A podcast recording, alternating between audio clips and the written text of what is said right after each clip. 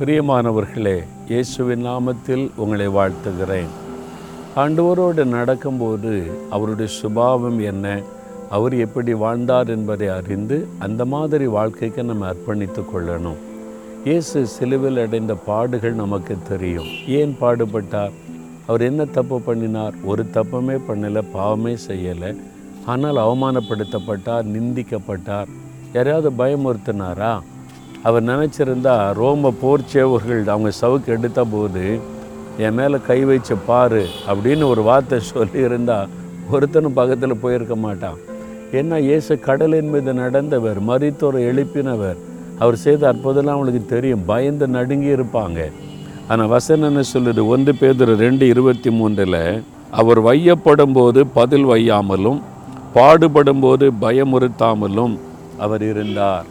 தன்னை பாடுகளுக்கு ஒப்பு கொடுத்தார். அதனால் நம்ம பாடுகளுக்கு ஒப்பு கொடுக்கணும். இயேசு சிலுவையில் எப்படி பாடுகளுக்கு அர்ப்பணித்து கொண்டாரோ குடும்பத்தில் பாடுவோம் வேலை செய்கிற இடத்துல பாடுவோம் பல உபத்திரவங்கள் வரும்.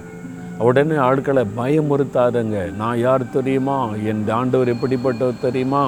ஒன்று அழிச்சிருவார் போயிடுவாருன்னு சொல்லி மற்றவங்களை பயமுறுத்தாதங்க.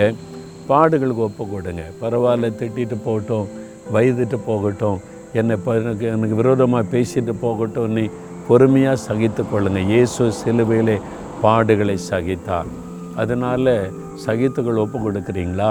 தகப்பனே நீங்கள் சிலுவையில் எவ்வளோ நிந்தைகள் பாடுகளை எல்லாம் சகித்தீங்கப்பா. நானும் இந்த பாடுகள் நிந்தைகள் அவமானங்களை சகித்து கொள்ளணும். நான் வந்து எதிர் பேசாமல் நான் வந்து வாக்குவாதம் பண்ணாமல் பயமுறுத்தாமல் பொறுமையாய் சகித்து கொள்ளுகிற இருதயத்தை எனக்கு தாரும். இயேசுவின் நாமத்தில் ஜெபிக்கிறேன் பிதாவே. ஆமேன் ஆமேன்.